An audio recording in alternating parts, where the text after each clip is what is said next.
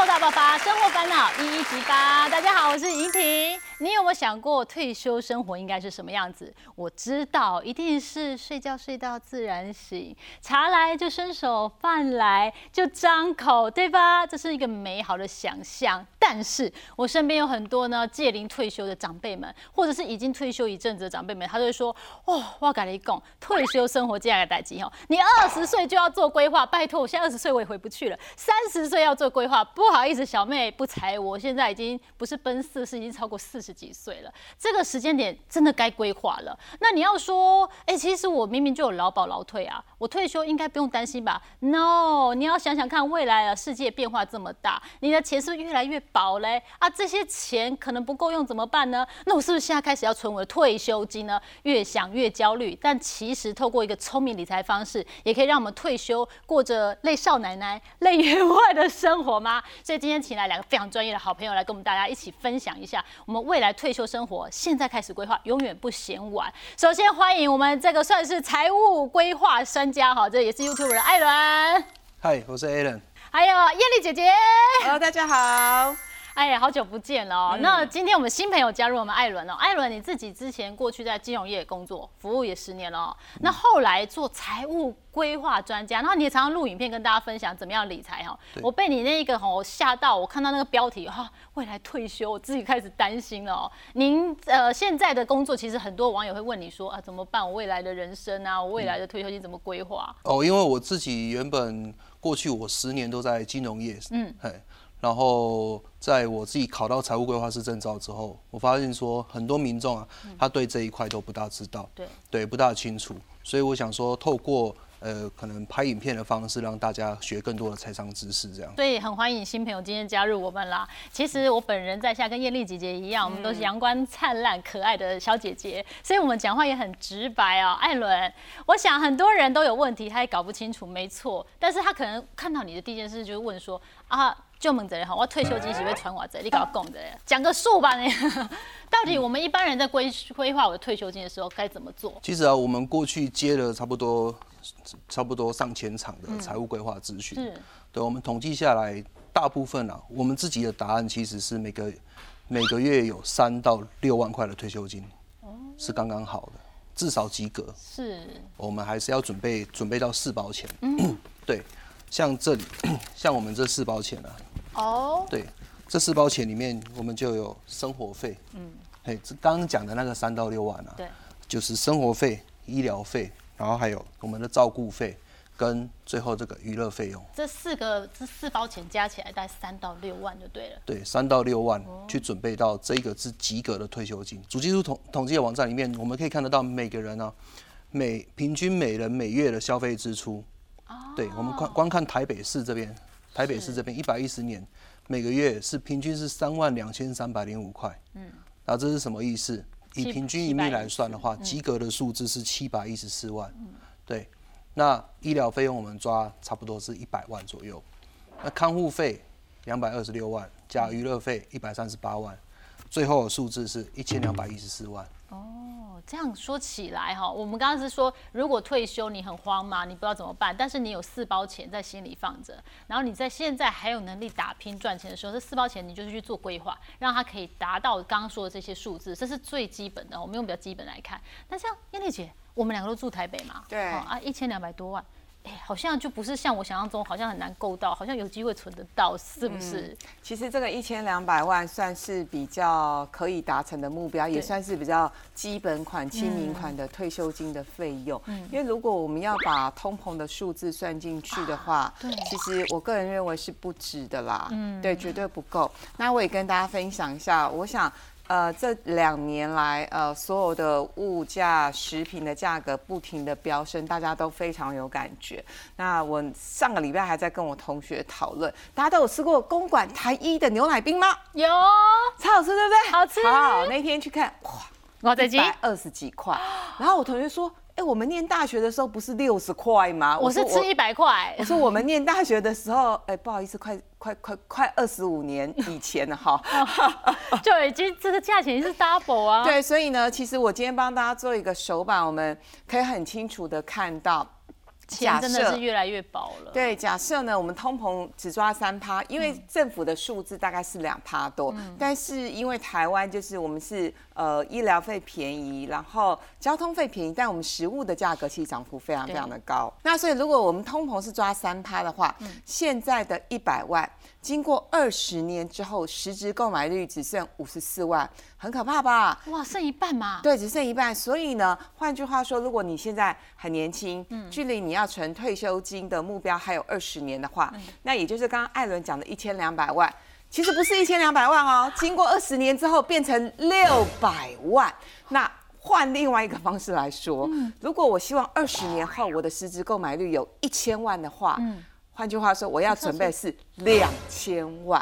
那看到这个大家不要打我啦，就是透过一些简单的数学算式、嗯、跟通膨的问题跟大家做一些分享。对，但是我们也真的是在做规划的时候要宁可想到比较呃可能会发生的最坏的状况。对，我们就是想的比较完整一点。是，所以我们才知道说现在我还有能力打拼赚钱，那我的目标方向我刚刚说一千二是最最最基本，不考虑通膨进去，那照理说一千二，那这样是不是变两千四？但是不要觉得触手不可及、嗯，因为我们现在就好好真的来直接计算一下，如果把通膨算进来，因为通膨是什么？是原是贬，很多人不知道，但它真的很可怕，在侵蚀我们的钱钱哦。如果用退休金，我们把通膨纳入的话，我们要怎么抓？那政府其实它有一个网站、啊、我们可以就可以输入一些基本的。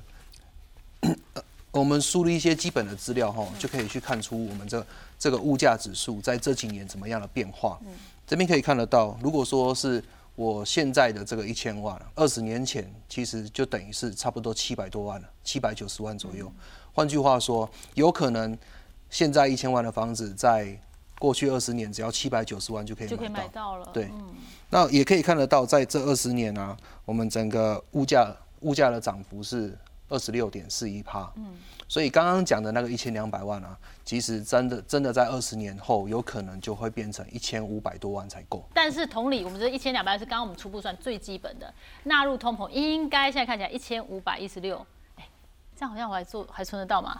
呃，不要是两千四，以银银来说应该是可以啦，可是，一般观众朋友会觉得有点压力，对，因为其实就我身边很多的长辈哦。大概都没有办法达到这个数字，所以这期大家要认真看哦。嗯、我们如果真的要退休哦，不要给自己太大太大的金额，你会觉得压得自己喘不过气。那我们就稳下心，四包的钱你稍微准备好。那我们也把通膨稍微算进去哦。呃，当然刚刚是最基础的，我们换算出一千五百万左右的这个金额。有些人他可能物欲低嘛，他可能会低于这个。那有些人他希望我退休就是要过员外少奶奶的生活，那你可能金额要高一点点。但是百变不离其宗哦，你要想说一千五百万也不是那么容易可以触得到的。那第一件事情先想，这件事情退休金也不是靠自己一个人打拼就好，其实政府也在后面帮你留了一块，对不对？不要忘记了，除了理财之外，政府的那一块也很重要啊。对，虽然重要，但是呢，大家还是会觉得不够哈。那、嗯、我们来看一下，退休金其实有三层的保障。那第一层呢，就是大家蛮耳熟能详的，呃，社会保险。嗯。主要是大家听到“保”这个字，它就算是一个社会保险，比如说有劳保啊、军保啊、公保啊、农保等等，好，只要有“保”这个字，就是所谓的社会保险。那第二层呢，就是职业的退休金，比如说像我们都有呃劳工的身份，那就是劳退、嗯。但其实第一层跟第二层哈，目前根据最新的统计，加起来平均劳工领的金额每个月是两万三到两万五。大概只能够吃饭呐、啊。对呀、啊哦，你说要去欧洲旅游啊，甚至刚刚 Alan 说的，如果不小心最后的七年你是躺在床上的话，我觉得那个不够哎、欸，因为他刚刚说主计处给我们平均的生活费，大家平均是三万哎、欸，那不够哦。对，所以我刚刚就说两万二呃两万三到两万五嘛、嗯，对不对？那第三层就是所谓的退休理财了哈。那事实上呢，我觉得一加二是绝对。不够打叉叉，嗯，那我们呃存退休金也不能靠老公，不能靠政府，好、哦，不能靠小孩，嗯，只能靠自己了，好好好，这是这一集最主要的一个重点。其实你每次薪资条下来的时候，就会有一条啊，那到底什么是劳保，什么是劳退？其实很多人完全搞不清楚、欸，哎，对，所以还是要跟大家就是教学一下哦，呃，就是现在很多人会说。啊，会倒会倒，到底会倒的是哪一个？其实会倒的是所谓的劳保、劳退，其实不会倒，嗯、因为劳退呢就是我们自己每个月提拨，然后呢，雇主也会帮我们提拨六趴。那所以呢，其实呃。劳退不会倒，嗯、会倒的是所谓的一个劳保。那劳保我再简单来说，劳保它的呃这个方式是政府集中账户，而且呢它有所谓的一个呃劳保不同的投保的集聚，当然呢你薪资越高，你的投保的集聚也就是越高。嗯、那呃自己呢要付的大概是二十趴，雇主是七十趴，那政府是十趴，所以这就是刚刚主持人讲的，哎、嗯欸，政府有帮我们留，有有有啦，他有帮我们一把，对对，然后、啊、我们自己也有努力一把这样。对，嗯、那那当然就说，请你。你的年纪的话，大概就是六十五岁当做一个标准。嗯、那呃，如果大家真的是压力很大，需要先领的话呢，你可以每提早一年，每提早一年呢就会少四趴，最多是可以提早五年。换句话说，如果你六十岁就要领的话，嗯、你的退休金是打八折哦。哦，那你就要想一想划不划算哦。嗯、好，那当然有一些人他有一些压力，他想要提早领，那有一些人觉得说，嗯、哦，我这五级耶，嗯、那我晚点领可不可以？可以，晚一点领呢，嗯、其实呢可以领到的钱也是相对有一些比例上面的一个计算哦，所以提早跟延后都可以。嗯然后呃，劳保部分一次领跟月领，当然就是这跟你的年资加入劳保的年资有很大的关系。如果你是二零零九年才投保的话，年资满十五年就只能够月领哦，哦这是规定的。对，这是政府规定的。哦、所以如果是二零零八年投保的话，哎，我可以选择我要一次领还是月领。所以很多人都在讨论说，哎，一次领划算，哎，领多钱啊？还是月领呢？因为月领又涉及一件事情啊，你要活得够久啊，英雄比气长。对。我如果越久我领的就越多，对不对？对，好，这个我们等下都可以讨论。但是现在就是这个地方啦，对，我也怕怕呢。呃，可是我觉得大家也不用紧张，嗯、因为呃，每次到了这个选举嘛，这这个会变成一个重大的议题。嗯、那到时候政府都会有所谓的拨补的一个动作，所以不要害怕劳保会倒啦。嗯、最主要极有可能，我觉得最大的风险就是到时候我们领的比较少一点，嗯、然后缴的金额是多一点。好，最大的情况是这样，基本上它是不会倒了，北倒北倒。好，你要是爱垃圾，好不好？还是要缴钱了。拜托政府给碳基瓜了，然后保碳基啦，不然老是问拨补的也是我们的荷包付出去的钱，也是不行了。好，那在呃这个新制的部分呢，新制部分呃，我觉得比较要分享的是，雇主是帮大家提拨六趴，然后个人呢，你可以决定你要不要再多提拨。那如果是再多提拨的话，上限是六趴。那待会艾伦会仔细补充。那不过呢，我给大家一个小小的结论，就是如果你是高薪族、高所得族的话，像我有一些呃会计师朋友，好，或者是其他的呃什么外商的高阶主管，嗯、他们几乎都有多提拨六趴。真的假的？因为因为他们在呃因为这样的一个制度的话，可以让你的所得税的集聚从原本的四十趴一口气往下降一个集聚，变成三十趴。三十。呃，而你如果你是三。三十趴的话，就有可能再往下降一个级距。其实它的节税功能非常非常的大。那如果大家不知道到底你符不符合这样的条件的话，嗯、就可以看一下艾伦的影片啊，或者是你找精算师算一下嘛，哈、嗯。好，然后呃，劳退也是有分月领还是一次领。那基本上我觉得这个网络上也很多相关的软体可以让大家自己去算，或者是最简单的一个方式是，你就直接去劳保局啊，劳保局的柜台的那那些工作人员。都很 nice， 因为我有很多长辈，他们不知道到底是要月领还是一次领，就拿着本子哈，就跑去问他们，他们就真的是很诚心的帮大家做一个精算，而且他可以跑出报表的，对，就直接看报表，没错没错。所以呢，基本上就是我们会有这两种劳保跟劳退。是，但是还是很多人好奇说，那我这个劳保我最后可以要到，就是我们先前提假设不会倒哈，那但是就算这个不会倒，后面领的方式可能有些不同，但是大家好奇说。我如果退休，我劳保真的能够拿到多少？所以艾伦帮我们试算一下哈。哎，我刚刚说退休年龄是六十五岁，我们用正常六十五岁退休来算。好，假如啊，因为大部分人呃，我们读到大学毕业之后，差不多都到二十五岁开始工作，嗯，三十岁的时候月薪五万块了。哦、他已经到五万块了，嗯、可是现在薪资好像都不大会涨嘛，对，对，所以他就一直卡在五万，然后如果说都不再调整的话，一直到六十五岁，嗯，好，如果然后劳退的部分他也没有自提的话，嗯、一直到六十五岁他能领多少？帮他算一算，我们这边可以看一下这个公式哈，他有四十年的年资，从二十五二十五岁到六十五岁，嗯、然后他的投保集聚啊，因为他已经超过。呃，这个劳保投保集聚四万五千八的天花板，对，它已经到五万了嘛，嗯、所以它就是算四万五千八，再乘以这个所得替代率，算出来的结果啊，它的劳保就可以领到这个两万八千三百九十六块，嗯，那这是第一笔钱，对，劳保、啊、就是这个刚刚那个三角形底下的那第一笔劳保。那第二笔的部分是他的劳退，嗯、啊，因为他这他自己没有自提，但是公司要提六趴、嗯，对，公司都有帮他提拨这个职业退休金嘛。嗯、那这边整个算出来之后，他六十五岁的时候，每个月是可以领一万两千九百零七块，是，对，然后我们把两个加起来就知道他退休之后的每个月，对，是四万一。四万一千多块、哦，所以我的第一包生活费有多出来了。对，有多出来了。我就是一包生活费要超过三万，至少我的基本的开销是有的。嗯、那现在四万多，没错。哦，但是不是每个人都可以如期做到六十五岁，好吗？万一我在五十五岁，老板觉得你表现真的不太好，他就请我回家吃自己了。我失业了怎么办？啊，五十五岁失业，如果说我就这样等到六十五岁，嗯。好，一样一样可以领到我们的月月退嘛。嗯，对，那这样子的话，就是我们的年资会减少，嗯、啊，年资会减少，变成少十年，变三十年嘛。那这样算出来的话，是每个月领两万一千两百九十七块。嗯，但是我的劳退的部分呢、啊，它相对的也提拨变少，啊、嗯，劳退就会变成八千零三块。哦，那加起来，我的第一包生活费就 under 了。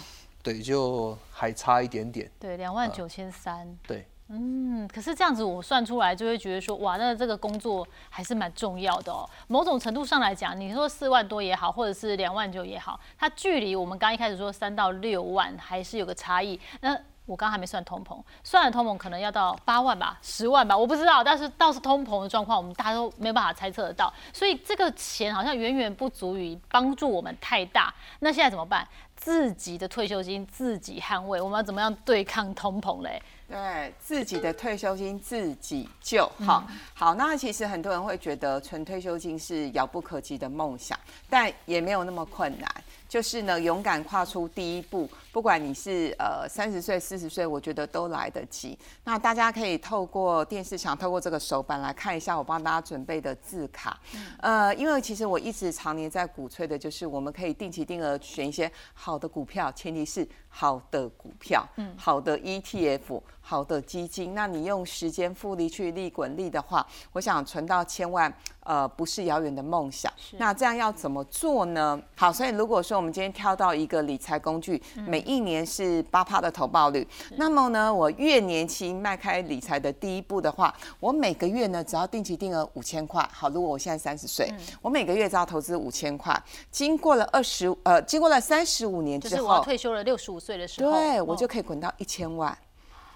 不难吧？自己存的退休金，那刚刚政府是什么劳保劳退，我就当血血零用金就好了。对对对 对, 对，我自己可以滚出一千万。可是呢，如果今天我已经变成四十岁了，那所以我在累积退休金的时候，我就少了十年哦，我少十年可以奋斗，嗯、所以我只剩二十五年的时间。那同样是八趴的投报率，嗯、那我现在每个月。每个月就要拿出一万一喽。其实对很多四十岁的上班族来说，每个月拿一万一，大家会觉得好像有点压力。是，但是如果呃稍微不要自己那么奢侈的过生活，应该还可以。对，还可以。对，不要每个月都要出去大鱼大肉这样子。对，那所以重点在于五十岁。如果你今天已经五十岁，可是呢，你希望六十五岁的时候有一千万的退休金，嗯、那么同样是八趴的投报率，你每个月要拿两万八出来，哎，我觉得两万八这个。这个有点难了，对对对对对，所以呢，这个图卡其实要告诉大家的是，我们要呃退休理财要趁早，而且不要担心跟害怕会找不到八趴的。呃，投资的工具，因为事实上，我觉得八趴这件事情并不困难。嗯，所以其实并没那么的难找到，只是你有没有用心去好好做个功课。那至于怎么做功课，接下来我们会有很完整的告诉你，呃，不一样的工具，帮助你创造你退休金的那个一千万，对不对？对。好，那我们先来看看燕俐姐一开始呢，来跟我们。呃，分享的是一个标配，对，退休的标配，就是市值型的 E T F。我觉得如果大家真的不会挑的话，你就买市值型的 E T F。为什么？因为不管是零零五零或者是零零六二零八，它就是台湾市值前五十大的公司组合成的 E T F、嗯。那那逻辑很简单，如果今天台积电表现不好，那可能会有其他的公司递补上来。所以呢，买零零五零跟零零六二零八，它的概念就是我看好台湾未来的发展。嗯、那有些人会。说也也错，今年零零五零跟零零六和零八跌很凶。对啊，啊，因为股市都已经涨了那么多年，哦、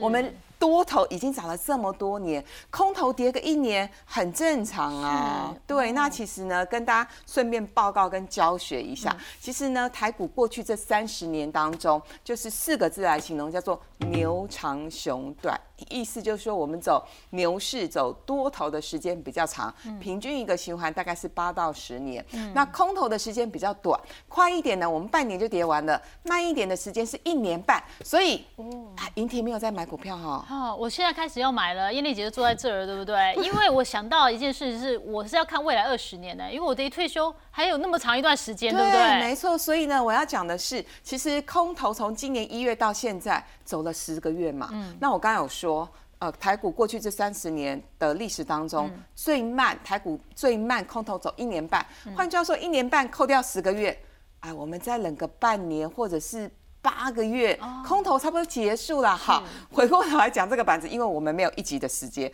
立刻给大家一个结论哈，其实零零五零，如果你存十年，算到十月，大概也就是我们讲走过十个月的空头之后，十年来的呃单笔的投报率还有一百六十七趴，比放银行定存好很多吧，对不对？嗯、然后即使你是定期定额，十年下来年化报酬率也有五趴多哎，更不要说到呃，如果说我们还原到台股一万八千点的高点的话，零零五零定期定额加上配息，大概年化报酬率有九趴。哇，超过八，哎、欸，就超过我们刚刚讲的八趴的数字嘛，对不对？欸、你刚刚说五千块，然后八趴这样存存存存，我就有一千万。那我现在它是九趴，哎、欸，对对，哦、所以不管是零零五零跟零零六二零八，其实都一样，它都是连接市值型的 E T F， 就是台湾市值前五十大的公司。嗯、那刚刚讲的是呃市值型的 E T F， 可是因为现在国民 E T F 除了零零五零、零零六二零八之外，今年以来热卖、超级热卖的就是高股息 E T F，、嗯、不管是零零五六或者是零零八七八等等，其实我觉得都不错，相对抗跌。但是如果你够年轻，不管你是三十岁、四十岁，我还是会建议大家，市值型的 E T F 我们要买多一点。高股息的 E T F 要买少一点，因为就长期的累积的报酬率来说的话，呃，我们来看十年绩效，刚刚零零五零十年大概是一百六、一百七，对，可是零零五六十年下来大概是七十六趴，因为它就是高股息、高配息。是，可是呢，它的股价的价差，如果你时间拉长来看的话，零零五零还是比零零五六要来好得多，所以十年的绩效价价差大概是。差到七十趴，哇，七十趴其实蛮多的耶。对，所以呢，我就会建议大家，如果你是快接近到退休的年纪，你很喜欢高配息，因为不管是零零五六或者是零零八七八，呃，配息的殖利率大概都是五趴多。如果你真的有现金流的需求，你就高股息的 E T F 买多一点，但如果你还很年轻，我就会建议你市值型的 E T F 买多一点。嗯，因为时不一样，时间真的是魔法师，因为时间一拉长，它的效果就整个弹回来。对，但是不是只有 E T F 是我们唯一可以做理财的一个工具哦？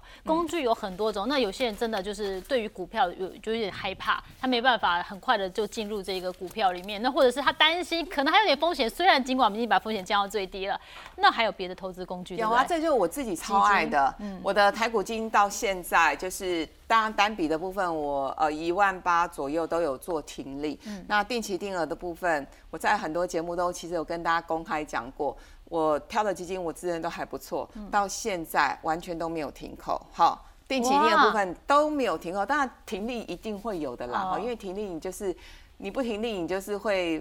昙花一现哈，好，所以拉回来讲，就是说，呃，为什么要买台股基金？嗯、因为呢，你想要有比零零五零更好的绩效报酬率，这个叫做超额利润，嗯、那你就要买台股基金哦，因为透过主动型的选股，台股基金可以创造更好的利润。如果观众朋友你。刚刚前面都有认真听，你就知道说零零五零零零五零十年的绩效大概是一百六到一百七，对不对？嗯、可是我这个板子上面的所有厉害的台股基金，十年绩效大概是三十几趴，呃，三百多趴到五百多趴，哇，这个就是多一倍的概念。是哎、欸，好，所以就是会希望大家呢挑到好的台股基金，我们可以持续定期定额扣款不中断，嗯、特别是台股现在已经。跌了五千多点嘛， 对， 啊、对不对？嗯、但我觉得还没跌完哈，我更认为还没跌完。嗯、但是呢，利用这个呃相对比较跌深的这样的一个时间点，我们可以累积更多的一个单位数，嗯、然后顺便附带送大家。哦退休基金好，纯退休基金有四个心法。第一个心法就是我们要选循环快的市场，意思是说，因为我们是定期定额，所以我们不能够选到那种多空循环很慢的市场，比如说原物料啊或中国市场啊，不用，我们要选循环快快的市场。嗯，循环快的市场会集中在美股跟台股基金。好，所以你要存退休基金就集中火力这两个市场。嗯，然后我们要选长期绩优的好学生。好。那什么叫长期绩优好学生？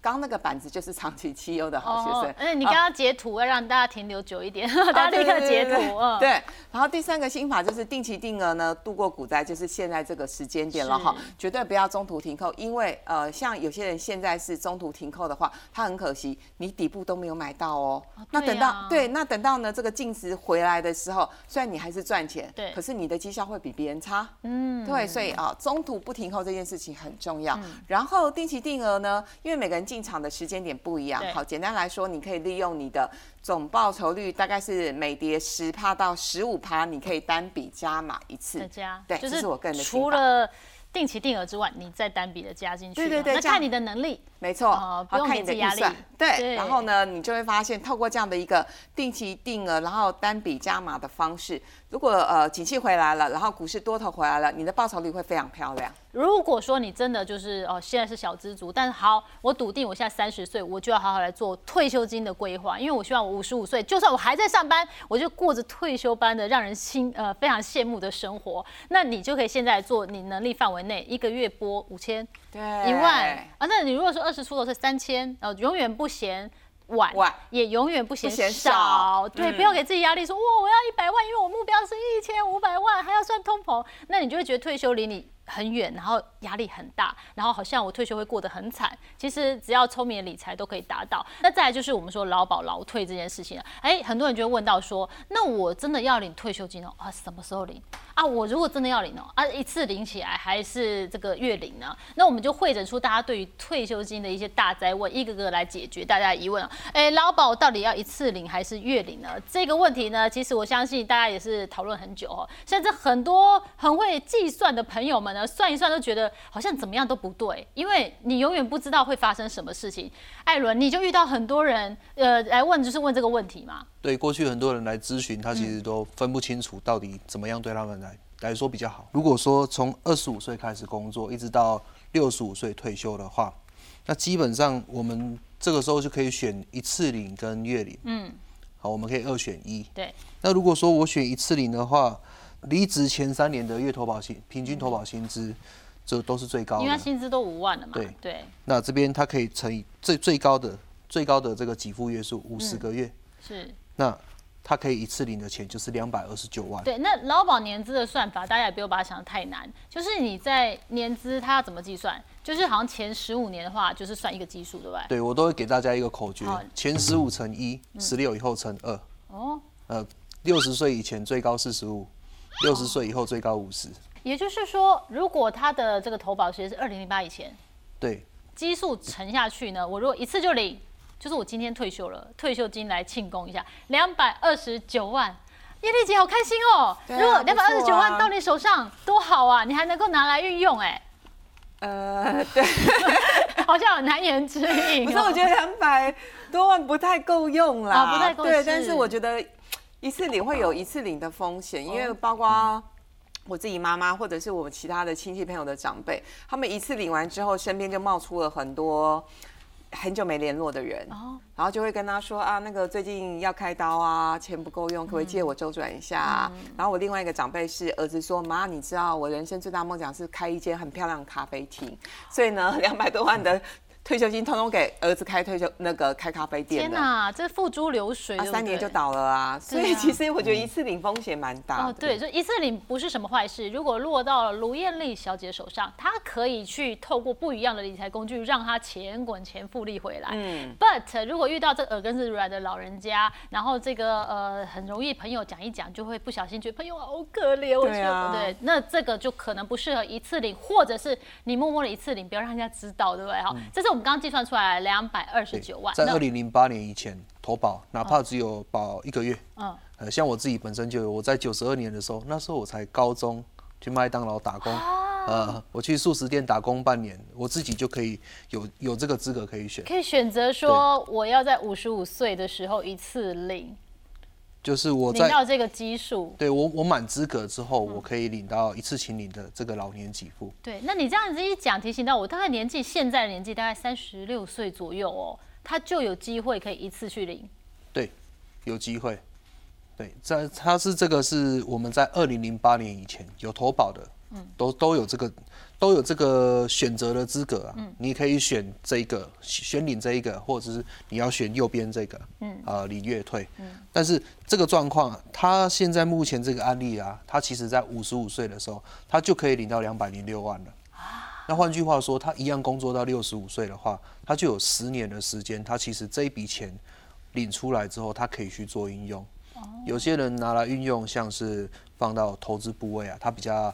会去做这些投资，或者是有些人他觉得说，哎、欸，他自己本身在创业，他想要创业，可以去衍生出开咖啡厅、开美甲店。对，毕竟大家大家领这个钱，它背后都有不同的意义。对，或许对他人是一个圆梦基金哦。对啊，对，每个人对这个钱的想法都不大一样。所以可以记住，二零零八年，呃，二零零八投保的人，他是可以有这个选择的，而且时间点是五十五岁。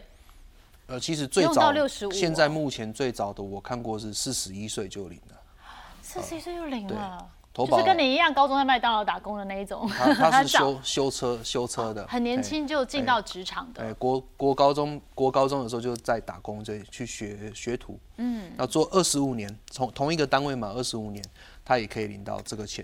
只是这个案例他是在五十五岁的时候，他可以领到两百零六。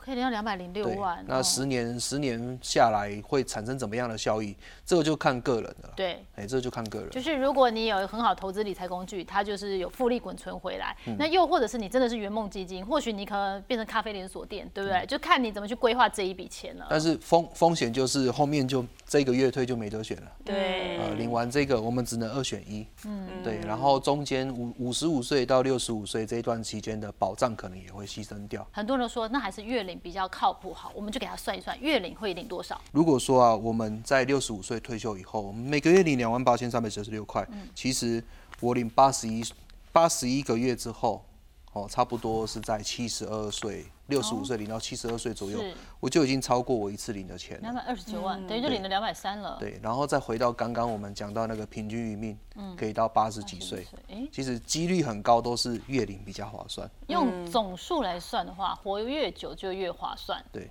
对，所以其实月领这个可能大家可以纳入考虑。第一个就是亲戚朋友不会三不五时来跟你嘘寒问暖，比较麻烦。再就是不知道怎么拒绝人哈、啊。那你所以你用月领，你也可以啊。你刚刚想说，如果像艳丽，我有这么大一笔钱，我可以把它做这个投资组合不一样，然后可以让它赚更多钱回来。那你想说，那我这样没有一次领那么多钱划不来，你就定期定额两万八也很好用啊，对不对？所以大家可以评估一下哪一个方式比较适合你哈，怎么领。那我们再看大哉问。来了哈，劳保到底要延后领多一点，还是打折早点领？因为大家耳朵听得很清楚。刚刚艳丽姐说，如果你提早个几年，最多是五年，对，哦，提早每多一年就是那个四趴被扣哎、欸嗯，但是你每延后一年就多四趴给你，这也公平、嗯、对不对？对。可是如果延后四年，那如果真的延后到五年，那就七十岁，所以这个要精算一下哦。所以我到底要延后一点领？还是我要提早领呢？那、啊、如果这样算的话，用一样的年资，我们记得算式的时候要减五年。嗯，如果说我提前在六十岁领的话，对，年资就变三十五年，就不会是四十年了。对，那算出来的结果是月领可以到一万九千八百七十七，嗯，一万九千八百七十七块。对，那如果说他要延后到七十岁才领的话，是可以领到三万八千三百三十块。听起来一个月有三万八，还不错哎、欸。对不对、嗯？但是你要知道，那个时候你真的也更老了，对不对？对，嗯、也也慢领十年嘛，是简单来说慢领十年。那你中间那个差差对啊，我这边是先领嘛，嗯、我上六十岁的话是先领，对，七十岁的话是后领，对，那我差了十年。对啊，一样，如果说一样活到八十二岁的话，哦，对，那个感觉是不一样的。对对对，确实。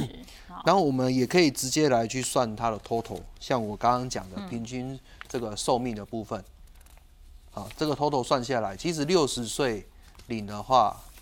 我要领到八十四岁，其实还是会领的比七十岁还少、嗯。对，那如果是我，我觉得我自己的经济能力够的话，我也许考虑我六十岁就要领了。啊，真的吗？啊，对啊，嗯、早个五年。因为还有一个问题，嗯、就是燕俐姐刚刚有讲到的，呃，我们不知道年金改革会不会改。嗯，假如年金改革啊，它要打八折，嗯、你看哦，这两个单价一万九这个单价跟三万八这个单价一样要打八折，嗯、哪一个折比较多？嗯、哦，对耶，我虽然领的钱比较多，但打八折我损失的也比较多的感觉。对，所以最后啊，其实我们过去接了差不多一千多个咨询，大部分人算完之后，他们都会倾向于选越退，而且越早领越好。哦，真的哦，嗯、原来大家都这么逻辑上是这样，对，对就是、判断判断下来这样子，呃，至少我先入袋为安嘛，对，对啊，风险降低。可能我六十岁领了，到六十几岁的时候才改革，那我在前几年我领的是没有打折的。对，对，那感觉也比较好。是哈，所以大家这个是可以纳入评估的哈。这因为我们考虑的状况是真的挺多的哈。大家在问还有啦，什么样的人需要劳退自提呢？因为我们刚刚有提到，呃，政府有规定，雇主必须帮员工做一个提拨，对，没有趴。对，但是这个受雇者他自己也可以进行提拨哈。什么样人适合呢？呃，其实我们我们可以看一下，我们可以看一下这个劳退新制，因为现在大部分人应该都是劳退新制了。哎，劳退新制基金这十年它的报酬率是平均报酬率是五点三四趴，那对比刚刚燕俐姐拿出来的那一些报酬率，你自己看就知道说这个差别差了多少。像我们刚刚有讲到零零五零六零八，嗯，然后到现在应该是跌了二三十趴，嗯，但是在劳退的部分它是跌还不到十趴的，嗯。对，所以它的抗震抗震效果是不错的，是，但是相对来说，它的报酬不会太高，嗯，哎，它的长期报酬不会太高，呃，简单来说就是我们整整笔退休金，我们如果说是刚刚三角形上面那一层自备退休金的话，嗯、那那一层其实自提它是算是最上面那一层，它不是第二笔。哦，哎，它不是第二层职业退休金，呃、雇主帮你提拨的那个劳退就是第二笔，对，那个是第二层。但是最上面的那个理财，如果是自己提拨的话，它是被纳入在最上面的理财的那一块。但是上面的第三层啊，它又有分我要怎么样配置嘛？有些人他比较习惯习惯保守的部分，嗯，而且刚刚也有提到，如果是我们太我们比较年轻的话，是不是要放在比较成长型的一些标的上面？嗯啊、因为现在被扣好像有点，对你其实钱可以做更好运用的人，就可能不适合。对，没错。所以在劳退这一块啊，它其实算是属于保守型的。对你放太早放的话，它其实呃成长的效果不会到那么大。嗯，哎。不会到那么大，不过像有些人他本身像我，如果说我退休的时候有一千万的退休金，我希望有百分之二十，百分之二十是保守的部位，那我就可以去分批的去投进去。哦，还有分批的投进去，不是说我到到年纪很大的时候我再一次丢全部丢进去。嗯，对，我们从可以可以从提早开始准备嘛。嗯，因为。它除了投进去以外，它还有另外一个功能，就是刚刚讲到的节税。节税，嗯，这个节税真的就要真的看进去哈，就是说所谓的节税。呃，就当我们的赚的钱，我是没有机会到课到四十趴那样啦。但是这个原本你应该入袋的这一笔，你如果做了提拨的话，它的好处是这一笔就先在你年度的收入里面被扣掉吗？排除掉吗？它就是不不。不计入你的个人综合所得税里头，怡宁太客气了。就算我们没有机会领四十趴，我们我们缴的税有可能是缴二十趴，或者是十二趴嘛，对不对？那十二趴，如果你自提六趴，你变成最下面那个级变五趴，六趴也很好啊。哎，现在最下面那个级是五趴还是六趴？